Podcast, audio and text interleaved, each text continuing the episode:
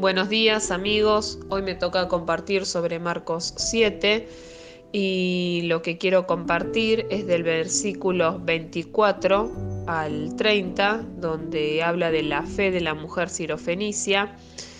Los versículos destacados son del 25 al 29, que dice: porque una mujer cuya hija tenía un espíritu inmundo, luego que oyó de él, vino y se postró a sus pies. La mujer era griega y cirofenicia de nación, y le rogaba que echase fuera de su hija al demonio. Pero Jesús le dijo: deja primero que se sacien los hijos, porque no está bien tomar el pan de los hijos y echarlo a los perrillos. Respondió ella y le dijo: sí, Señor, pero aún los perrillos debajo de la mesa comen de las migajas de los hijos. Entonces le dijo: por esta palabra, ve, el demonio ha salido de tu hija.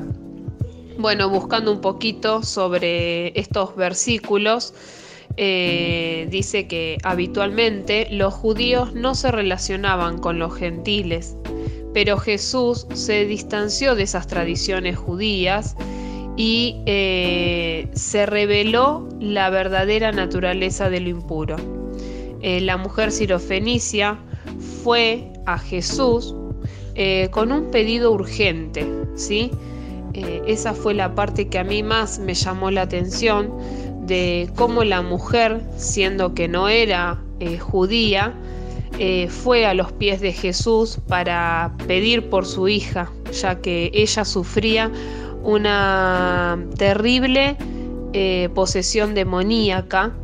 Y bueno, a simple vista podemos ver que las respuestas de Jesús parecía seca, y sin embargo él no fue indiferente a esto ni insensible, sino que quería probar la fe de esta mujer y usarla para los testimonios de sus discípulos que estaban observando toda la situación, ¿no?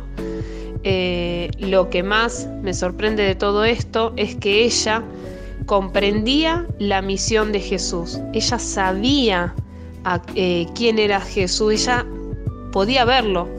Y bueno, buscando un poquito sobre todo esto, podemos ver también donde habla de ella, es en Mateo 15, del 21 al 28, y lo que destaca de Mateo, que no lo dice en Marco, es que ella lo llama hijo de David.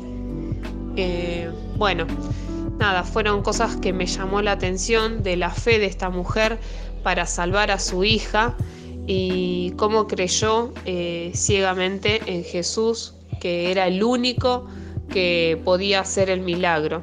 Así que bueno, sigamos firmes, buscando y confiando en él. Que tengan un buen día y los saludo con la paz del Señor.